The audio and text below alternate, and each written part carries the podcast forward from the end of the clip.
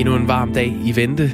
Du lytter til Radio 4 morgen. Det er øh, Dagmar Eben Østergaard, der øh, har nyhederne den her morgen. Og Kasper Harbo og Jacob Grosen sidder klar her i Radio 4 morgenstudiet. Husker du de varme lande, der er noget lort? Her er de i dag. Midt i krænkelses Danmark. Og den debat, ja, vi fik taget lidt hul på den i går, øh, sammen med gitarristen fra Hedengangne Shubidua, Michael Hardinger. Men den er ikke slut endnu. Vi skal høre, om det er en racistisk sang fra kvinden, der har rejst debatten. Ja, og hvis du ikke husker den, så lyder det jo sådan her. De varme lande er noget lort. Husker du øh, Bernjo Verhagen? Her er han i dag, kan man sige. Eller her var han i går. Han var i retten, og der fandt man ud af noget af det, han var skyldig i. Vi øh, skal tale med en reporter, der har dækket sagen om den her professionelle fodboldspiller. Og så siger jeg fodboldspiller, mens jeg laver sådan nogle øh, gåse. Ja, vel egentlig også omkring professionelle. Ja, man kan, det, ene, det vi ved er, at han hedder Bernjo Verhagen. Han er en kulørt mand. Den øh, retssag skal vi tale med lidt over halv syv, eller om lidt Ja. over halv syv. Han er en ægte snydepels. Uh, vi skal også tale med en uh, mand, der driver en swingerklub, som har fået lov til at åbne. Uh, det er altså ikke kun museer og foreninger og fitnesscentre, der er åbnet igen her efter corona-lockdown. Swingerklubberne er også i gang igen, og det øh, skal vi høre mere om. Og husker du den hudfarvede perle? Den, øh, øh, ja, den husker jeg også ja, I dag hedder den noget andet. fra SFO'en. Den er blevet omdøbt til mat rosa. Altså, ja. Lys hudfarve.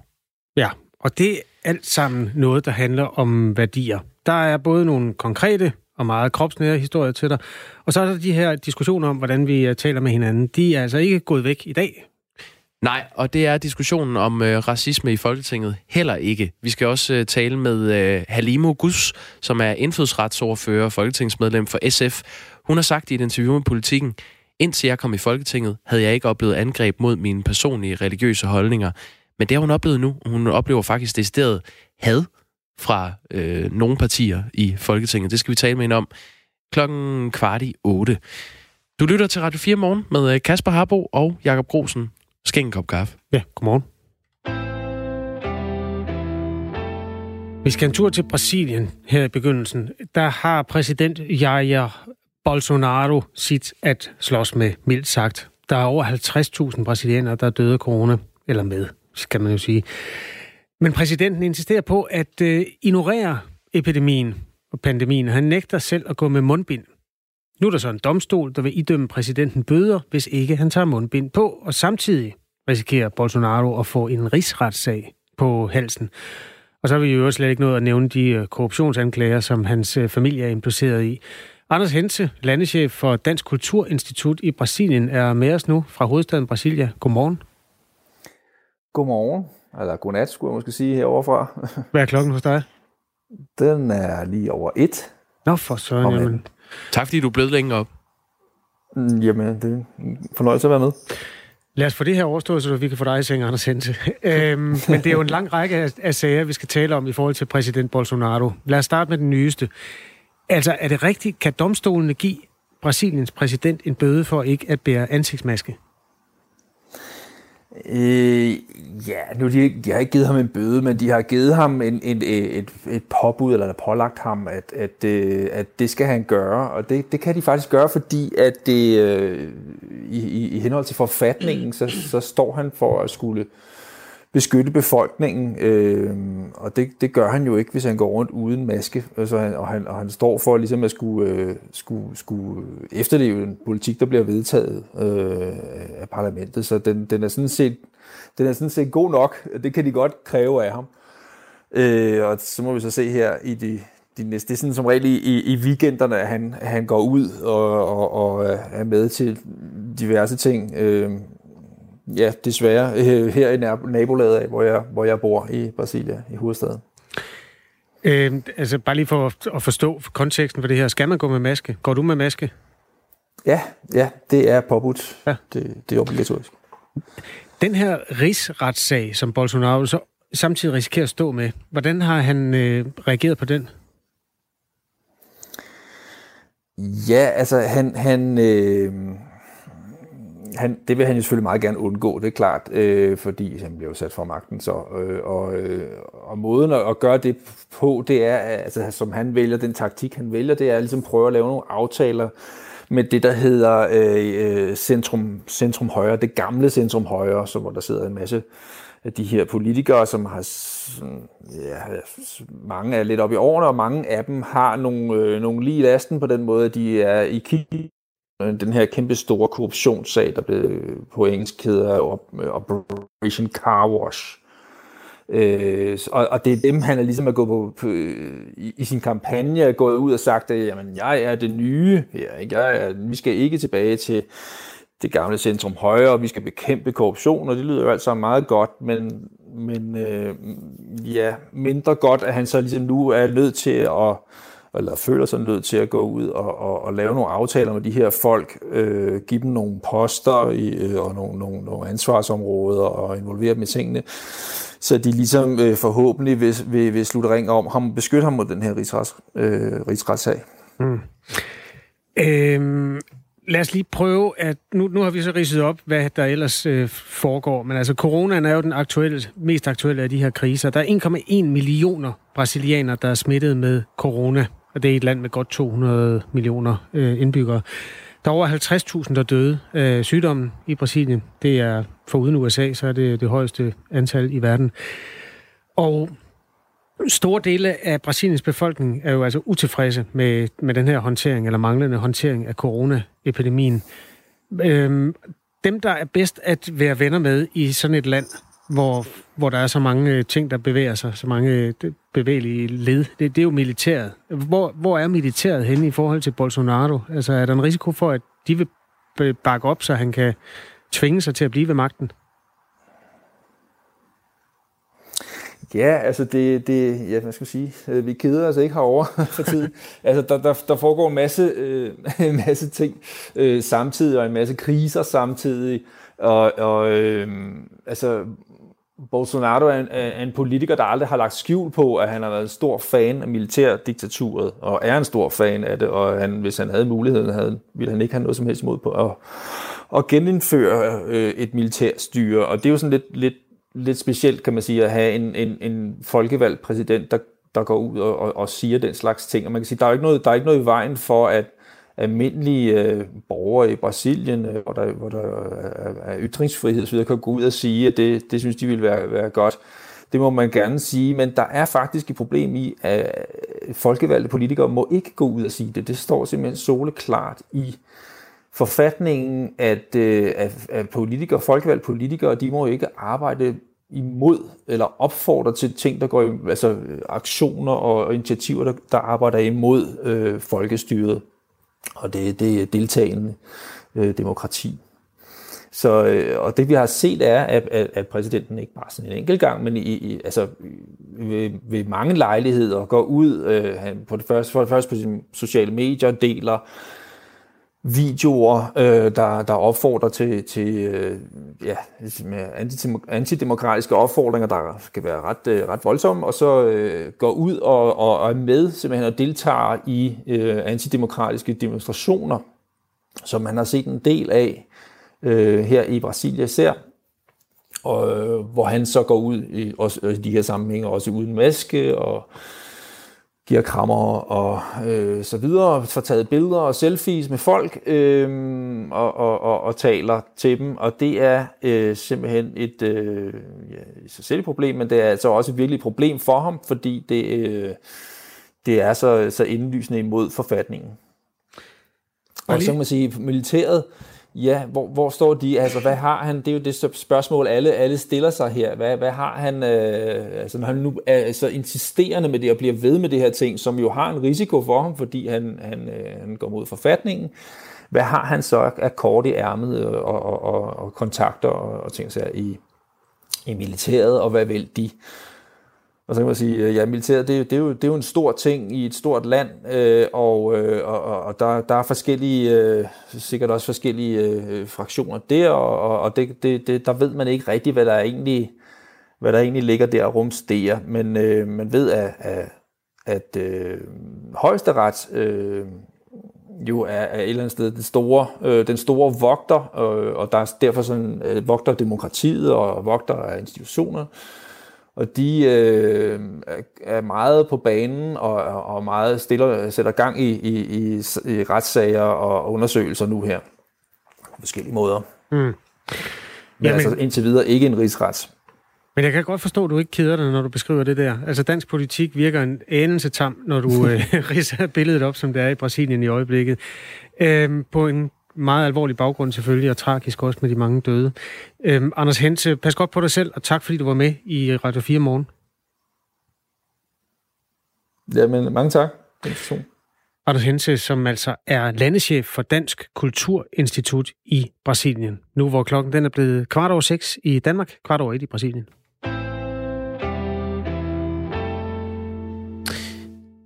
MeToo-bevægelsen øh, er en helt særlig øh, sag nu stødt sammen med Black Lives Matter-bevægelsen. Uh, Ja, Ja. det er en øh, kulørt sag om... Øh, ja, du startede med den her udsendelse med at sige, husker du, og husker du... Nu spørger jeg dig, husker du øh, Bill Cosby? jeg husker ham af flere årsager, ja tak. Ja, øh, Cosby, som øh, snart fylder 83 år, han blev verdensberømt og øh, elsket for sin rolle som øh, den elskelige familiefar i Cosby og Co., øh, fra, der kørte fra 80'erne til 90'erne, en tv-serie. Han har siddet fængslet hjemme i snart to år. Han er jo dømt for... Hjemme at- hos sig selv. Han Okay. afsoner ikke i et fængsel. Han laver fodlænken. Det undrede også mig. Men han er, øh, han er dømt for at øh, have bedøvet og dernæst øh, lavet et seksuelt overgreb på en kvinde i 2004. Øh, der var jo en retssag, der kørte i 2018 mod ham, hvor 60 kvinder stod frem og sagde, at han havde øh, lavet overgreb på dem.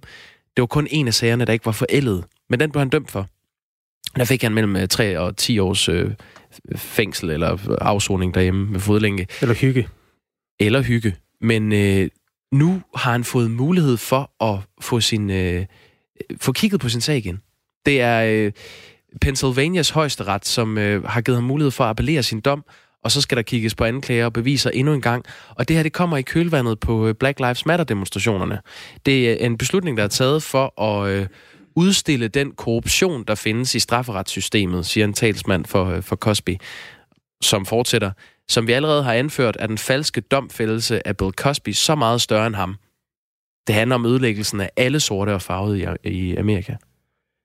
Åh, man skal passe på, når man siger noget om det der. Men umiddelbart, som Sig jeg noget. husker det, Ja. det, så var det jo ikke beviset. Det, den, den, den rygende pistol, som gjorde, at man smed Cosby i det, som nogen troede var fængsel, som åbenbart er noget hjemmehygge. Det var jo ikke, at han var sort. Det var, at han havde øh, bedøvet og voldtaget nogle mennesker. Ja, det var nemlig det, han blev dømt for. Ja. At give en kvinde tre blå piller, og så øh, det næste, hun kunne huske, var, at han lavede et overgreb på hende. Det, jamen, det er bare, det er bare en, øh, hmm, det er en særlig sag, at, at øh, øh, nu har vi øh, haft MeToo-bevægelsen, som har ændret nogle ting Ja. fundamentalt. Black Lives Matter-bevægelsen er i gang med det samme, men nu, øh, det her det er et underligt overlap. Jeg kunne aldrig finde på at sige, at O.J. Simpson har slået nogen ihjel. Men der er nogle mennesker, der går rundt og tror, at den tidligere amerikanske fodboldspiller, som i sin tid øh, mistede sin hustru på, på, På på grusom vis, vis. at øh, der var godt nok mange ting, der pegede på, at han måske havde noget med mordet at gøre. Han spillede jo samme kort og slap ud øh, på samme vis, blandt andet. Altså, hans advokater var jo dygtige til at bruge det der farvekort dengang. Mm. Det er der, vi er igen simpelthen. Det er det samme, der udspiller sig lige nu. Vi ved ikke rigtigt, hvad der kommer til at ske med det, men nu bliver sagen i hvert fald taget op igen. Bare de ikke laver mere Cosby, det var den kedeligste. Altså, det var kun fordi, der var én fjernsynskanal dengang. Ja. Så sad man og så det, men Ja. øh, det godeste. Det er rigtigt. Nå, men det er i hvert fald en sag, vi, øh, vi nok kommer til at vende igen her i, i Radio 4 morgen. Klokken er øh, 19 minutter over 6. Godmorgen. Nu skal det handle om øh, sangen Danmark med Shubidua fra øh, 1978. Der findes andre mennesker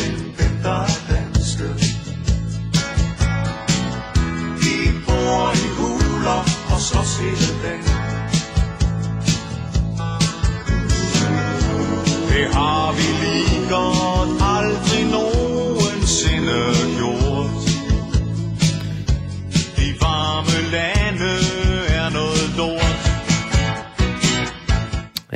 de varme lande er noget lort. Det er nogle racistiske linjer, vi lige har hørt. Det, øh, det mener du i hvert fald, Desiree Overbæk.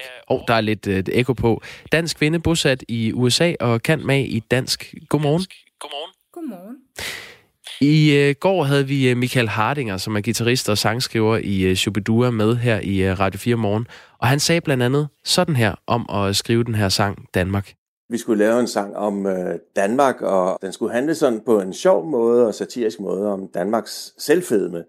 At øh, storken er en dejlig flyver, den der siger andet lyver, og bunden får sin mad på sengen, hvilket danske landmænd bestemt ikke får. De knokler som svin for at overleve for den hollandske konkurrence. Øh, præstens kone står heller ikke på hænder for sin bror, kan jeg meddele. Og solen står op over Bilkirkegården. Det er sådan en lille hint til, at vi har ødelagt en hel del af den danske natur. Desiree Aarbæk, øh, den her sang, den er sjov og satirisk, siger øh, Michael Hardinger fra Shubidua. Hvorfor må man ikke lave sjov med den danske selvfedme? Selvfedme. Det må man i hvert fald også gerne. Øh, hvis jeg lige må starte med at øh, sætte det her ind i en kontekst, så øh, ja, som du selv siger, så bor jeg i USA normalt. Øh, jeg føler opvokset i Danmark, og vi var så på øh, ferie i Danmark og så det her program, øh, Fællesang hver for sig. Og det var fuldstændig fantastisk at, at kunne sidde og synge med på de gode gamle danske sange og fortælle en masse om dansk kultur med vores børn.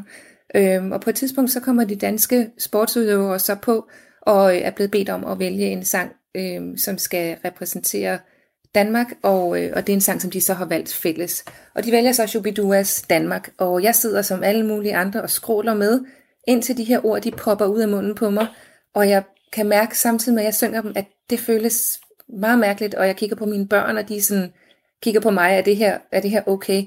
Øhm, og det fik mig til at tænke lidt over, øhm, det her det handler jo ikke om en enkelt sangs eksistensberettigelse, men det handler om, at i konteksten, hvor Danmark står i en svær tid, og hvor agendaen er, at et samlet Danmark øh, skal finde en identitet, øh, så synes jeg måske, at man skulle have fundet en anden sang som symbol, og en anden sang som identitetsmarkør. Øhm, og så vil jeg så også sige, at der er jo, det er jo ikke altid noget sjovt, bare fordi der er nogen, der siger, at det er sjovt.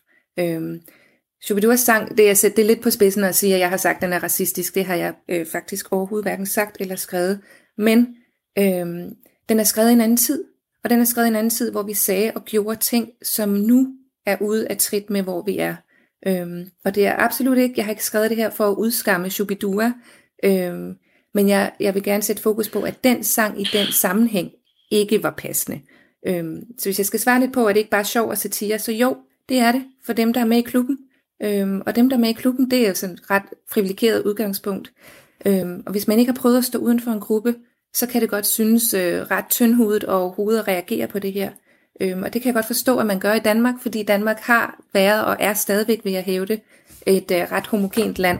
Øhm, og det kan godt være svært for andre måske at forstå, at, øh, at, man, at der er nogen, der kan, kan tænke og forstå en tekst anderledes. Øhm, men det kan også godt måske ligne en lille, være lidt selvtilstrækkeligt, vil jeg sige. Men øh, Michael Hardinger forklarer jo, at, at Shubidua øh, tager pis på den danske selvforståelse af, at vi er verdens bedste land at leve i. At det er der, satiren ligger. Ændrer det ikke noget for dig? For dig? Nej, det, altså, det kan jeg jo sagtens se, og, øh, og jeg forstår godt øh, genren, og jeg forstår godt ironien, og jeg synes absolut, at det er et, dansk kendetegn, som øh, vi selvfølgelig skal lære andre, der kommer hertil, eller som måske ikke har øh, mange generationer med sig i bagagen af, af, af dansk øh, kultur og identitet. Men, øh, men jeg synes, at, at øh, formuleringen er ikke øh, tidsvarende i dag. Øhm, er det her, øh, Desiree Overbæk, øh, du, du er selv en, en hvid kvinde. Er, er der nogle sorte, der, der konkret har henvendt sig til dig og fortalt, at, øh, at de synes, at den her øh, sang udstiller øh, dem og deres ophav? Nej, og jeg taler ikke for nogen som helst andre end mig selv, men jeg taler med det i bagagen, at jeg nu har boet i et land i mange år, som, øh, som er et lidt andet sted end Danmark, og selvfølgelig ikke en til en kan sammenlignes, men de har haft og har øh, en, et opgør med fortiden, og et opgør med, hvordan de har talt og set på ting, som øh, jeg kan se i, dag, i min egen dagligdag, jeg selvfølgelig også kan se i, min, øh, i den måde, man går til undervisning af mine børn. Og den anden, den måde at, øh, at forholde sig til folk omkring sig på, er noget anderledes i USA, øh, end den er her, vil jeg sige. Der, der, man kan klart ikke sige det, som, som Shubidua siger i deres sang i USA. Men, men det, det er jo fordi, at man ikke øh, opererer med samme øh, grad af, af ironi og sarkasme i, i USA. Det er i hvert fald øh, det, Michael Hardinger siger. Han øh, har også boet i USA i 25 år. Han siger sådan her om amerikanernes forhold til satire.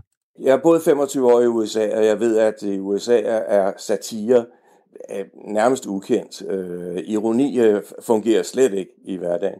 Og man kan jo så sige, at så skal vi så stå ude i lufthavnen og øh, tjekke folk af med en Walkman, om de synes, at øh, diverse tekster, den danske øh, pige øh, ung blond pige osv., om de synes, det er acceptabelt, før de rejser ind i landet. Desiree Aarbæk, er, er du blevet mere sådan øh, tyndhudet af at bo i USA? Nej, jeg synes ikke, jeg er blevet mere tyndhudet. Jeg er bare blevet mere opmærksom på, at der er andre mennesker, som øh, tænker og føler anderledes, end jeg gør. Øhm, og så må jeg bare sige, at det der med, at der ikke findes øh, satire i USA, det forstår jeg overhovedet ikke, fordi vi har især i de her Trump-tider virkelig meget politisk satire. Øh, de fleste kender nok øh, Saturday Night Live og The Daily Show med tidligere Jon Stewart og nu Trevor Noah. Vi har masser af politisk satire. Øhm, jeg vil sige, at øh, det er jo meget sjovt, at han siger, at øh, han selv har oplevet ikke at få forstået sin ironi og satire. Øh, det, er jo, det er jo nøjagtigt det samme, bare med omvendt foretegn, som, som jeg slår til lyd for her, og som han så er blevet, øh, som han selv identificerer sig med. Øh, men jeg vil sige, at forskellen fra Danmark og USA i forhold til satire, det er selvfølgelig, at der er en kulturel forskel, og det er jo det, er jo det der, der også gør det spændende som i, i forhold til identitet og i forhold til kultur. Men der er noget i USA, der er off-limits, og det er at øh, beskæftige sig med race og etnicitet. Og det har det ikke været før.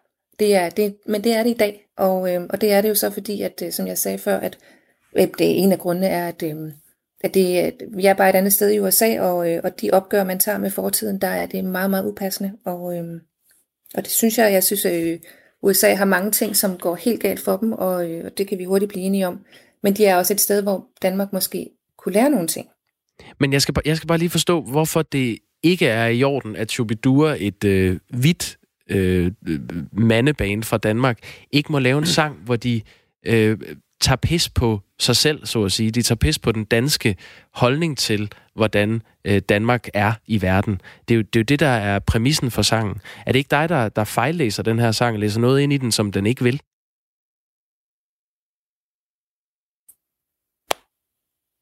Hallo?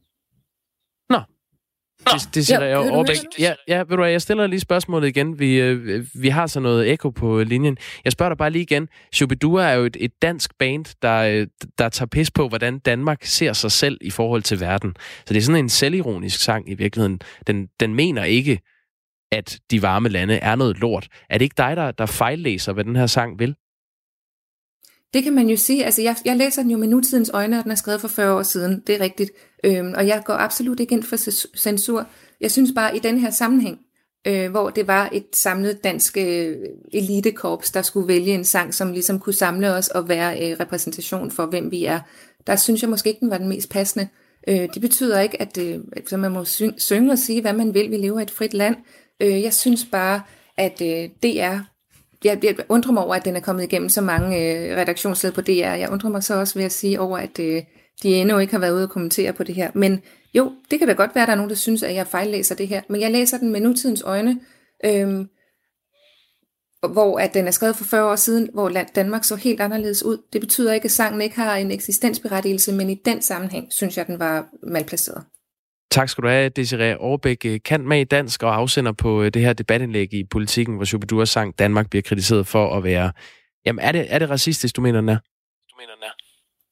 Nej, jeg synes, den er ude af trit med, med hvor vi er i dag, og det, den er ikke racistisk. Altså, den, den har en, en øh, uheldig formulering, men jeg vil ikke øh, sige, at den er racistisk.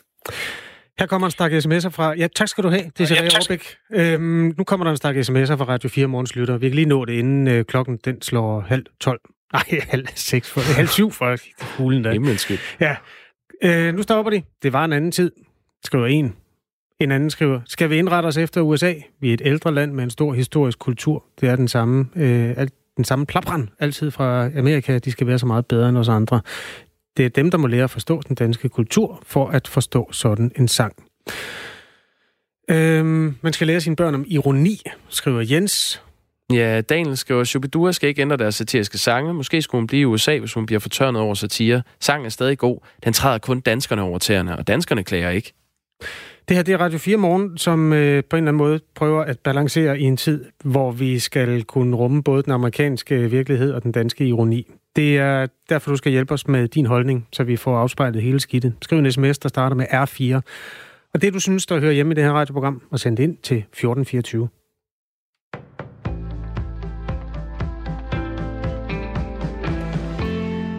De danske myndigheder de gør klar til at lave lokale nedlukninger de steder, hvor coronasmitten blusser op, skriver TV2. Det fortæller sundheds- og ældreminister Magnus Heunicke til TV2-talkshowet Libert.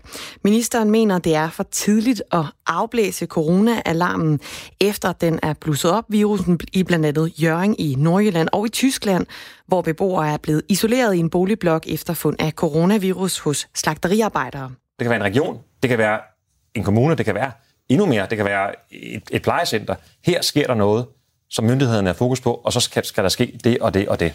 Sundheds- og ældreminister Magnus Heunicke taler om at lave lokale nedlukninger, fordi han forventer, at coronatallene de vil tage et nyk opad nu, hvor store dele af Danmark er lukket op igen. Danskerne rejser på ferie, og mange tager lidt lettere på forholdsreglerne om afspritning, nys i ærmet og afstand til andre. Hvis det står til fagbevægelsens hovedorganisation, så skal man ikke betale topskat af de tre ugers ekstra feriepenge, som danskerne får udbetalt til efteråret. Aftalen er, at alle pengene skal beskattes med en afgift på 38 procent. Sådan lyder det fra formanden for fagbevægelsens hovedorganisation, Lisette Rigsgaard, skriver Jyllandsposten. De 38 procent var en forudsætning for, at vi overhovedet gik med til at indefryse pengene. Så jeg forstår slet ikke diskussionen eller kravet fra nogen om midlertidigt at hæve topskattegrænsen. Jeg har en klar forventning om, at de 38 procent fortsat gælder i denne situation, siger hun til Jyllandsposten. Beregninger fra den borgerligt liberale tænketank Cepos viser, at 96 tusind danskere de vil komme over topskattegrænsen, hvis de tager imod indefrosne feriepenge. Inden man vedtog den nye ferielov, så kom et ferielovsudvalg med en række inputs, og udvalgets betænkning forholdt sig specifikt til den situation, at de ekstra feriepenge skulle beskattes før tid. Og her fremgår det, at staten i så fald skulle opkræve en afgift på 38 procent, baseret på beskatningen i en gennemsnitskommune, så det altså blev ens for alle. Aftalepartierne Venstre, de konservative og de radikale mener alle, at regeringen bør følge fagbevægelsens hovedorganisation. Beskæftigelsesminister Peter Hummelgaard, han har ikke ønsket at forholde sig til skatteprocenten, skriver Jyllandsposten. USA's præsident Donald Trump han vil underskrive en aftale om forsvarssamarbejde med Polen. Det siger han i forbindelse med Polens præsident Andrzej Dudas besøg i det Hvide Hus i Washington D.C. Polens præsident er den første udenlandske statsleder til at besøge Donald Trump efter coronakrisen satte ind. I forbindelse med den mulige forsvarsaftale, så kan USA ifølge Trump sende tropper til Polen og forstærke samarbejdet som et værn mod stigende pres fra Rusland. Jeg mener, det sender et stærkt signal til Rusland, siger Trump ved pressemødet. I landets seks største kommuner skal alle nye bybusser fra næste år køre på el eller brint. Det har kommunerne forpligtet sig til efter at have indgået såkaldte klimasamarbejdsaftaler med transportminister Benny Engelbrecht. Det oplyser Transport- og Boligministeriet i en pressemeddelelse. Og det betyder altså, at alle nyindkøbte bybusser i København, Aarhus, Odense, Aarhus, Vejle og Frederiksberg, de skal være nul emissionsbusser fra 2021. De seks kommuner de står i dag for omkring en fjerdedel af den samlede kollektive buskørsel. Ud af 3.330 bybusser i landet, der kører ca. 800 i netop de kommuner. Og derfor er det også helt naturligt, at de skal være drivkraften i omstillingen af den kollektive trafik, siger Benny Engelbrecht. I morgentimerne her meget lokalt tåget, og ellers så bliver det tørt og solrigt de fleste steder i dag. Temperaturer mellem 23 og 28 grader, lidt køligere ved kyster med pålandsvind.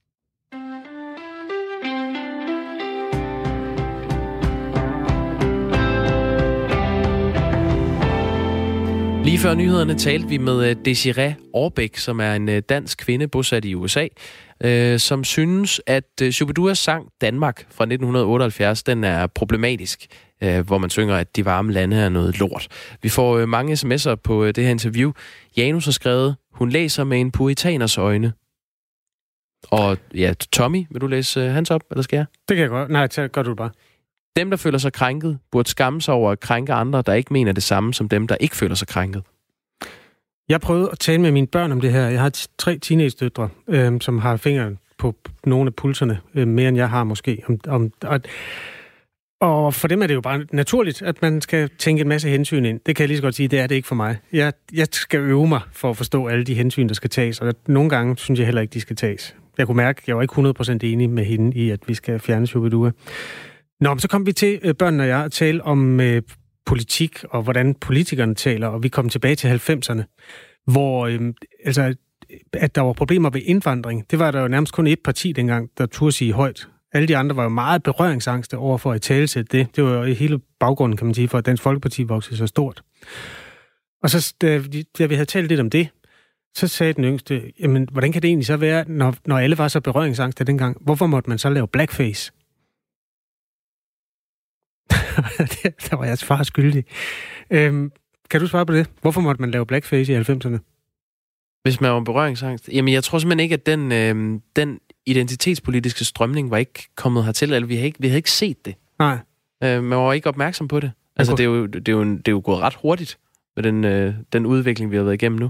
Ja, det kan godt føles lidt øh, som om, altså, du må ikke tage en sombrero på længere. Det er jo kulturel appropriation. Ja, men der er, også, der er også noget i den måde at sige det, at du må ikke... Nå, må, hvad må man efterhånden? Hvad må man overhovedet kalde det brun sovs længere? Og sådan noget? Altså, det, er det er jo også sådan en, en derail af debatten, Ja. øh, hvis du spørger mig. Jamen, det tror jeg, at du har ret i, men det er også fordi, at debatten kan være som en nyfanget fisk at holde om. Ja. Fordi der kommer nye ting til hele tiden, ikke? Jo. Gud, hvor er det, øh, Det er spændende. Ja, det er så spændende, Jacob. Skriv ind, hvis du øh, har kommentar. Klokken er sådan cirka 6 minutter over halv syv.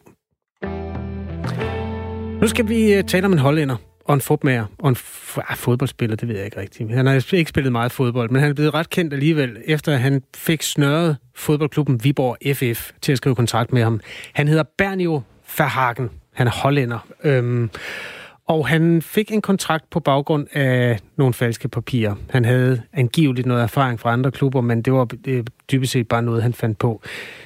Øhm, hvis han ikke øh, fik skabt så meget omtale af sig selv på banen, så fik han ret hurtigt til gengæld skabt noget udenom øh, banen. Han begik vold mod sin kæreste. Han var også øh, anklaget for voldtægt.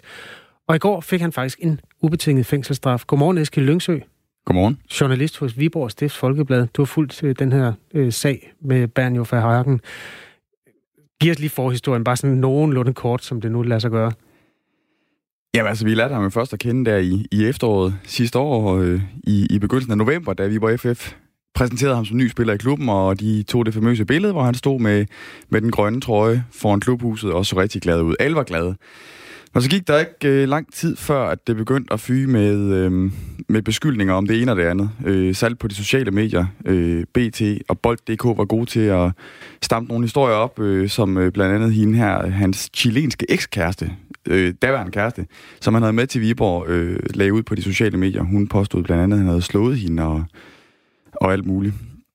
Øh, så gik det ikke værre eller bedre, end at der, altså, han kun var ansat i klubben i, i tre uger sådan set. Efter tre uger så ophævede Viborg FF kontrakten med ham. Øh, blandt andet også, fordi at de fandt ud af, at han til synligheden ikke kunne spille fodbold. Der er ikke nogen af os på Viborg Folkeblad, der har set ham spille på træningsbanen. Det vil vi gerne have, gerne have set, men til synligheden kunne han altså ikke, øh, ikke spille fodbold. Så de ophævede kontrakten med ham der i slutningen af november.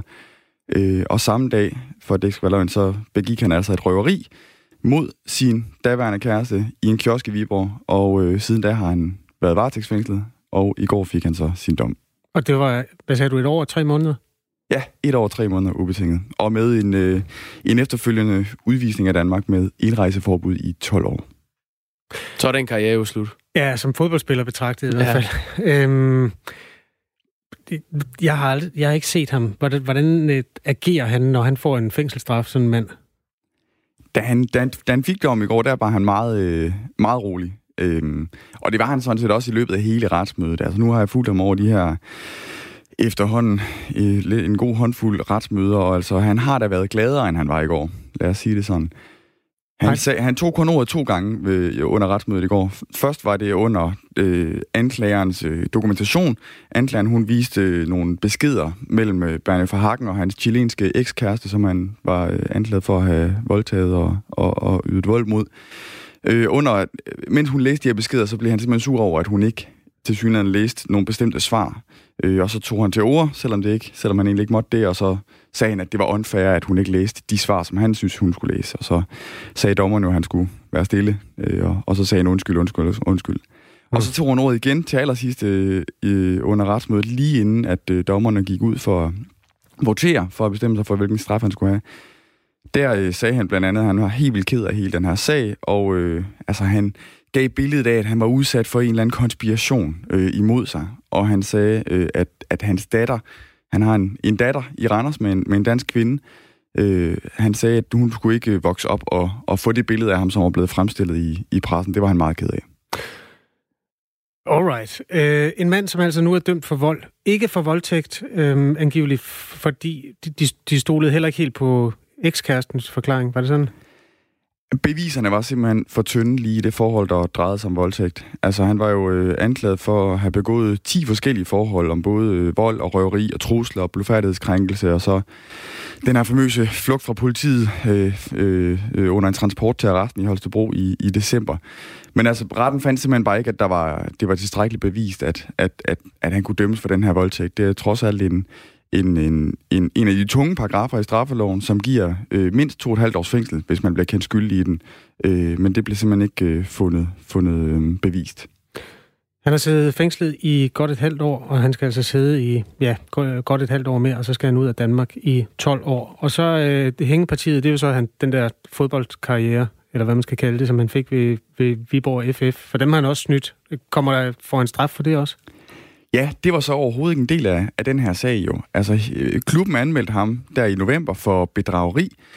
Øh, den sag blev der rejst tiltale for øh, for et par uger siden, og øh, han skal så for retten øh, i den sag øh, den 18. august. Øh, der får vi ham at se igen. Øh, han er tiltalt for øh, to forhold. Øh, et øh, om bedrageri og dokumentfald mod, mod Viborg FF, hvor han skulle have udgivet sig for at have været en hollandsk fodboldagent for et stort fodboldagentfirma og en repræsentant fra en kinesisk fodboldklub. Øh, og ja, det, var... det, det, det handlede om, at han havde haft en gloværdig karriere, ikke? Han havde spillet i andre klubber, og nu tilbød de så, den her agent tilbød spilleren til Viborg, og så med henblik på videresalg, et lukrativt videresalg til Kina, ja, var det ikke ja, sådan? det var fordi, det var Viborg FF, de kunne jo øjne en økonomisk gevinst i, i sidste ende, fordi at han kunne, ganske hurtigt kunne blive solgt videre til Kina, og, og klubben fik at vide, at de skulle ikke øh, betale nogen løn til ham, altså de, de skulle bare lige øh, have ham i et halvt års tid, og så, og så skulle de sælge ham videre til Kina, og så var, så var den brudt slået. Og det er jo ikke ulovligt, det Kina, eller det Viborg har gjort, det er jo bare øh, naivt. Det kan man sige. Altså, det fremgår af, af anklageskriftet til den sag i august, at, øh, at han har forsøgt at gøre det samme ved Lyngby Boldklub. Øh, her lugtede man så lunden, og øh, i Lyngby, der lod de være med at svare ham. Mm. Det gjorde man i, i Viborg, og det tror jeg, at der er en øh, sportschef og nogle klubfolk der, som er, er rigtig trætte af efterhånden. De glæder sig helt sikkert til, at de ikke skal høre mere om Bernjo Verhagen. Øhm, tak fordi du kom Eskild Lyngsø. Det var så lidt. Og Viborg FF, de var faktisk ude at spille fodbold i går. Han var ikke på banen, Bernjo. Øh, de vandt 1-0. det har slet ikke været. de vandt 1-0 over Skive, lokal brav, og de ligger nummer to i første division. Det går meget godt, selv uden ham. Det var godt. Klokken er 6.43. Godzilla har indtaget Karibien. Det er ikke en uh, kæmpe dinosaur, men det er navnet på en uh, støvsky, som netop har bevæget sig ind over øh, området. Den her støvsky, den består af sand fra Sahara, og det er den værste støvsky i over øh, 50 år. Nikolaj øh, Salling, ikke godmorgen, men god aften til dig. Ja, godmorgen, god aften, god nat. Noget den duer. Ja, et eller andet. Hej. selvfølgelig. Hej med dig. Du bor på øh, Charlotte Hej. Amalie på St. Thomas, som er en ø i det karibiske hav. Det er jo ret fantastisk, at vi kan have dig med i radioen lige nu. Øh, Godzilla har været over den her ø, St. Thomas, hvor du bor. Øh, hvordan er det at være midt i Godzilla? Ja, hvis, hvis man nu kan, nu kan sige, at et stød har, har jo ikke lagt sig, øh, men, men, men stødet er bare flyttet øh, og har taget en retning lidt længere vestpå. Øh, så nu her øh, onsdag øh, så vi den blå himmel, hvor det tirsdag, der var det den øh, grå himmel. Øh, meget specielt. Hvor, hvor, hvor langt kan man se? Øh, tirsdag, hvor det så var, var, var aller værst, hvis man kan kalde det, øh, var det kun få kilometer. Øh, og, og på en normal dag, så kan vi jo faktisk se øh, op i retningen af noget, der er 100-150 km øh, sigtbarhed. Men øh, tirsdag øh, kunne man på visse tidspunkter ikke se solen. Det var sådan lidt en blanding af at stå op til en, en, en solformørkelse blandet med en, øh, en fuldmåne. Øh, man skulle lige kigge på uret for at se, om det nogle gange var nat eller dag. Øh, så der var der altså en meget dårlig sigtbarhed, der kun var få kilometer. Nikolaj Salling, prøv lige at, beskrive den her støvsky øh, Godzilla. Jamen altså, det, det, det er... Øh, det er lidt ligesom at være i sådan en form for twilight zone. Øh, jeg har aldrig i, i, i mit liv prøvet noget lignende, øh, og de siger også, at det er det værste, der har været, og aldrig set i de sidste 50 år i hvert fald. Øhm, og, og det er bare, det, det er meget gråt. Og når man står og kigger ud udenfor, så ligner det, at det regner. Så prøv at forestille dig, at du står i en kæmpe stor regnsky, der bare ikke er våd, men tør. Øh, og det er tørt over det hele, øh, og du kan køre dine fingre hen over bilen, og så har du øh, decideret sand og støv på fingrene. Det lyder ikke rart. Det er, jo, øh, det er jo store dele af Karibien, der de seneste dage har været indhyldet af, af den her sky øh, af sand og støv, der er blæst næsten 8.000 km øh, over Atlanterhavet fra Sahara. Og øh, myndighederne har i den forbindelse anbefalet øh, mundbind, men det skal man vist alligevel have på øh, på grund af corona. Er det ikke korrekt? Jo, altså nu, nu er det jo lidt forskelligt fra land til land og så videre, men hernede, øh, på, eller herovre på de dansk bestemte skøer, der er det sådan, at hvis, hvis du bevæger dig ud og skal ind i en øh, butik eller supermarked eller noget andet sted, hvor du færdes omkring andre mennesker, øh, så, så skal du have et øh, mundbind på. Øh, så der har vi allerede en mundbind på i, i forvejen, når vi går ned i supermarkedet eller tankstationen, eller hvor man lige skal hen og, og gøre et eller andet. Så der var vi forberedt, øh, hvis der ikke regner med, at, at det også ville få lidt effekt, at vi kunne bruge det mod øh, støv fra Sahara. Og den, øh, øh, den ramte den østlige del af Karibien søndag, og så er den så fortsat øh, videre mod vest, og så nåede den tirsdag de amerikanske jomfruer, hvor, øh, hvor du er, øh, Nikolaj Salling. Øh, onsdag øh, var den på vej væk fra St. Thomas, øh, som i, ifølge vores oplysninger. Eksperter har jo rådet øh, folk til at holde sig indendørs og bruge luftrensende filtre, hvis man har dem. Øhm, har, har du fulgt de her råd? Ja, altså vi har, vi har jo så ikke lige et, et luftrensende filter på øh, påsat vores hus. Øhm, så, så det har været lidt svært at, at, at sætte op. Øhm, vi har gjort det, at vi har gået med de her masker, som vi alligevel har på til, til daglig. Øhm, jeg er så, så heldig, at jeg ikke har astma eller nogen andre form for, øh, for luft, luftvejssygdomme, øh, så det har ikke påvirket mig, men der er der nogen, som har gået og hostet lidt mere Øh, i, i gadebilledet, fordi at det, det er meget tør luft, men, men man får ned i, i lungerne, hvis du ikke har den her maske på. Så det har været så folk, der har haft masken på øh, lidt mere, end de måske plejer. Hvad har det betydet for, øh, for livet på, øh, på St. Thomas?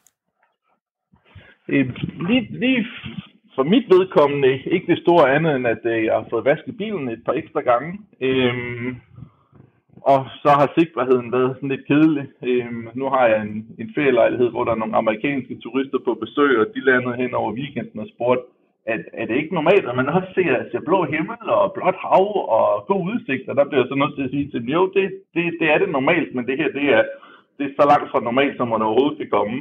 Øh, så, så, så det har haft noget, nogen indvirkning på, at ja, yeah, altså, det ser lidt anderledes ud nu, men vi ved også, at om et par dage, så er det overstået, så er støvskuden et andet sted hen. Det har ikke haft uh, værre konsekvenser end det, at nu driver det over, og så får vi ryddet op? Ja, nej, ikke, ikke for mit vedkommende, nej. Nikolaj Salling, uh, turistguide og bosiddende på uh, St. Thomas, altså en ø i det karibiske hav. Tak fordi du var med her. Jo, så tak. Og god nat. Jo, tak. Godmorgen. Tak for det. Ja tak. Klokken er 6.48 hjemme i Danmark, hvor vejret er fuldstændig fredeligt, og i øvrigt øh, bliver rigtig varmt, og noget, som de fleste synes er dejligt. Ja, ja. tørt og knas, hamrende varmt. Øhm, jeg er lidt i tvivl om, vi skal... Jeg har simpelthen så meget på hjerte den her morgen. Et af de interviews, jeg glæder mig til, det er, når vi skal tale swingerklub. Ja. Swingerklubber er, skal jeg sige til mennesker, der ikke ved det, et sted, hvor voksne mødes og dyrker sex. Øhm, der kan man komme øh, enten alene eller med en partner, og så nogle gange øh, involverer man sig med hinanden på tusind måder. Det er jo lidt ude af trit med øh, den sygdom, der har lagt næsten alt andet socialt liv ned. Men ikke desto mindre er der en, øh, en, en klub i en forstad til København, der har slået dørene op, mm. og hvad man ellers slår op sådan et sted der. Det fik vores øh, producer Anne øh, på et, øh, en researchopgave, som jeg synes er rigtig interessant, fordi øh, politikredsene håndterer de her regler vidt forskelligt. Ja. Der er 12 politikredse i Danmark, og der var altså en politikreds her, der havde givet grønt lys.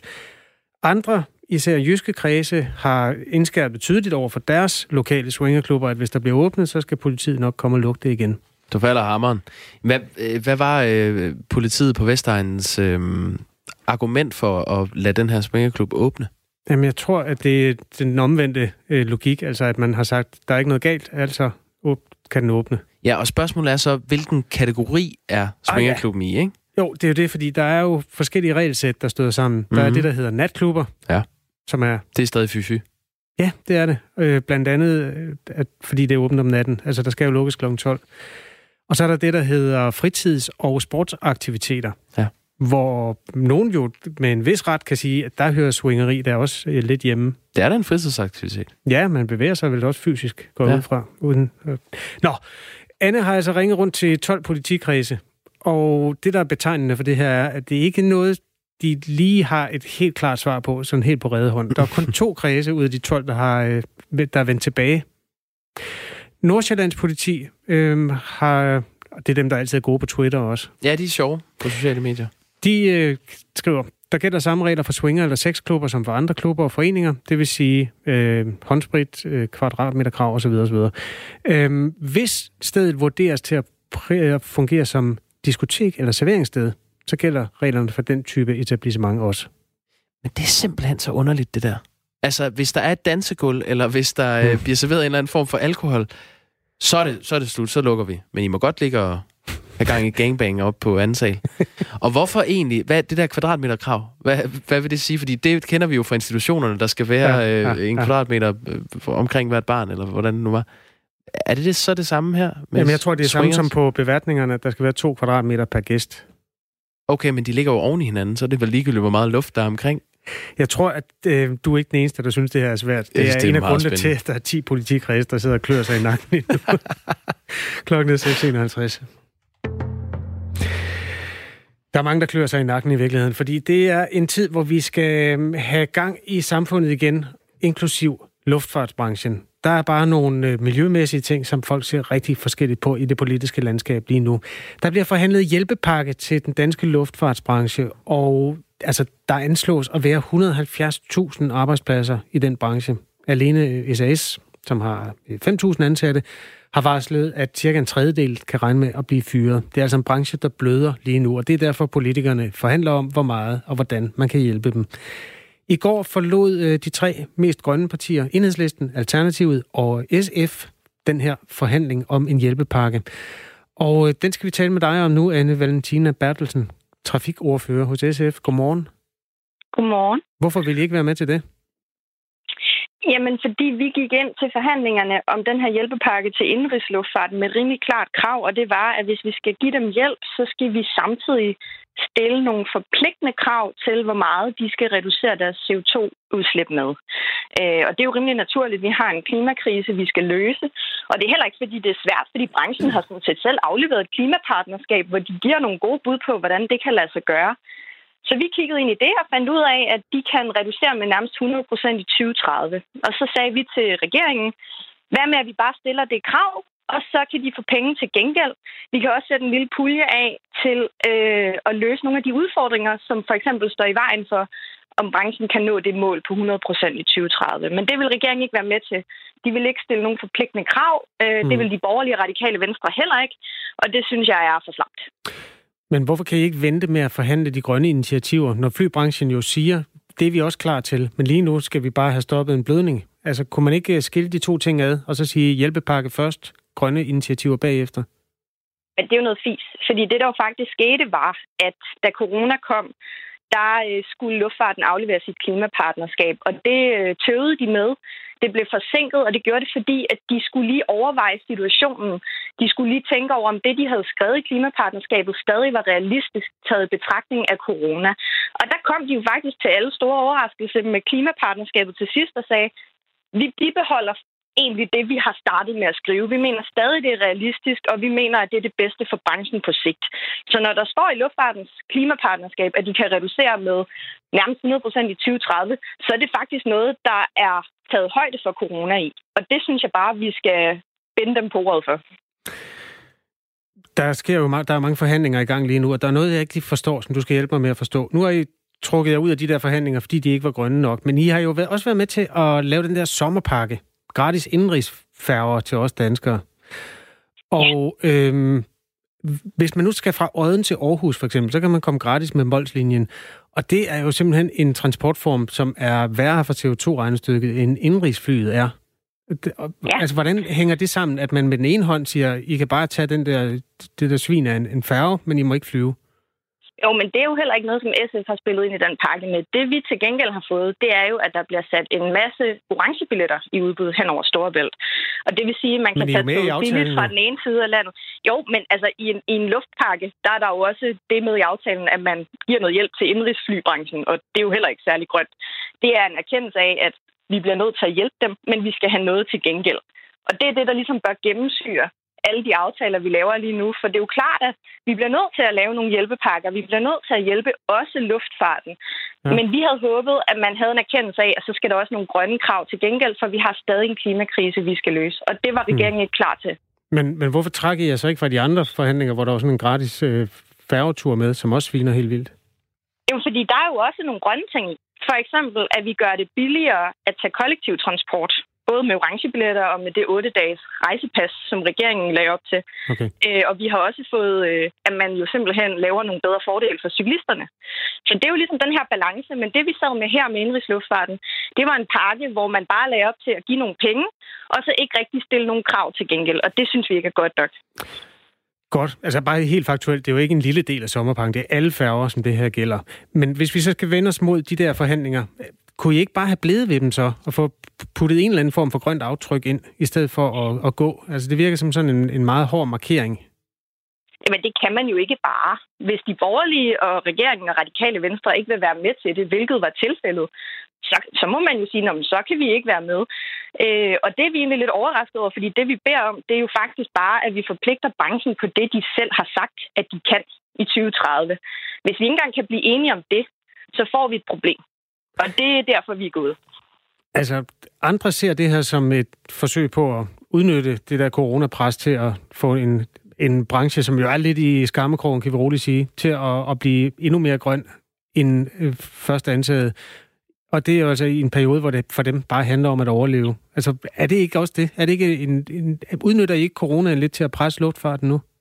Jamen, jeg vil bare godt lige gentage, fordi det er jo heller ikke det, vi gør.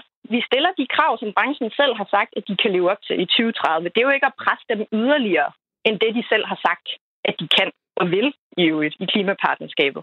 Mm. Så der der er ikke tale om, at vi forsøger på at afpresse og udnytte situationen.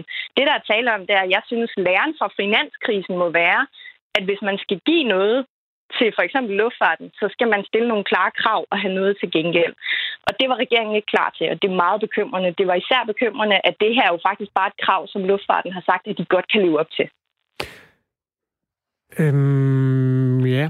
Altså, jeg er bare i tvivl om, hvorfor man ikke kan adskille de to ting. Altså, en luftfart, som har taget nogle, øh, nogle forudsætninger før, øh, før coronaen ramte i forhold til klimaet, er jo ikke den, den luftfart, du står med nu. Nej, men det er ikke desto mindre en luftfart, som på trods af corona har sagt, at det, der står i deres klimapartnerskab, det vil de stadigvæk leve op til.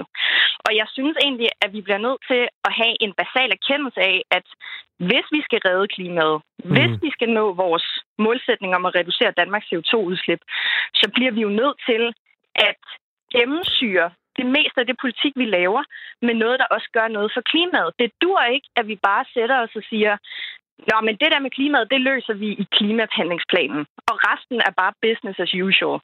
Så kommer vi ikke til at nå vores målsætning. Men, Og det synes jeg havde givet rigtig god mening. men hvis, SF, hvis, hvis SF øh, får lukket SAS på den her måde, er, det- er det så øh, det, det resultat, du har gået og drømt om? Så kommer der bare nogle andre udefra? Nej, bestemt ikke. Og det er jo også derfor, vi så med i forhandlingerne.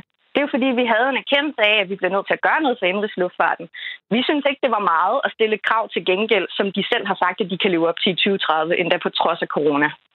Det er jo øh, kun tre dage siden, at en bredt forankret øh, klimaaftale med for, øh, blandt andet for energisektoren blev forhandlet på plads. Og i den aftale blev man jo enige om, at der til efteråret skal forhandles om en grøn skattereform med drivhusgasafgifter, og så skal man også forhandle om den der grønne klimaaftale på transportområdet. Så prøv lige, prøv lige at forklare ja. igen, hvorfor I ikke venter med at tage den øh, forhandling til efteråret, og så øh, forholder det, det her, det, er, det handler om hjælpepakker. Og så, så kigger vi på det med, med den grønne klimaaftale til efteråret. Jamen, fordi at man kan ikke bare sige, det der med klimaet, det ordner vi på et andet tidspunkt. Lige nu laver vi business as usual. Det tror jeg ikke, at vælgerne vil være tilfredse med, dem som har stemt på en grøn regering, eller som tror, de har stemt på en grøn regering. Og det vil jeg heller ikke være tilfreds med, fordi klimapolitik bliver nødt til at gennemsyre alt, hvad vi laver, hvis vi skal nå de mål, som vi har sat os og stoppe klimakrisen. Mm. Det dur ikke, at vi har en regering, som siger, vi gemmer alle lektierne med klimaet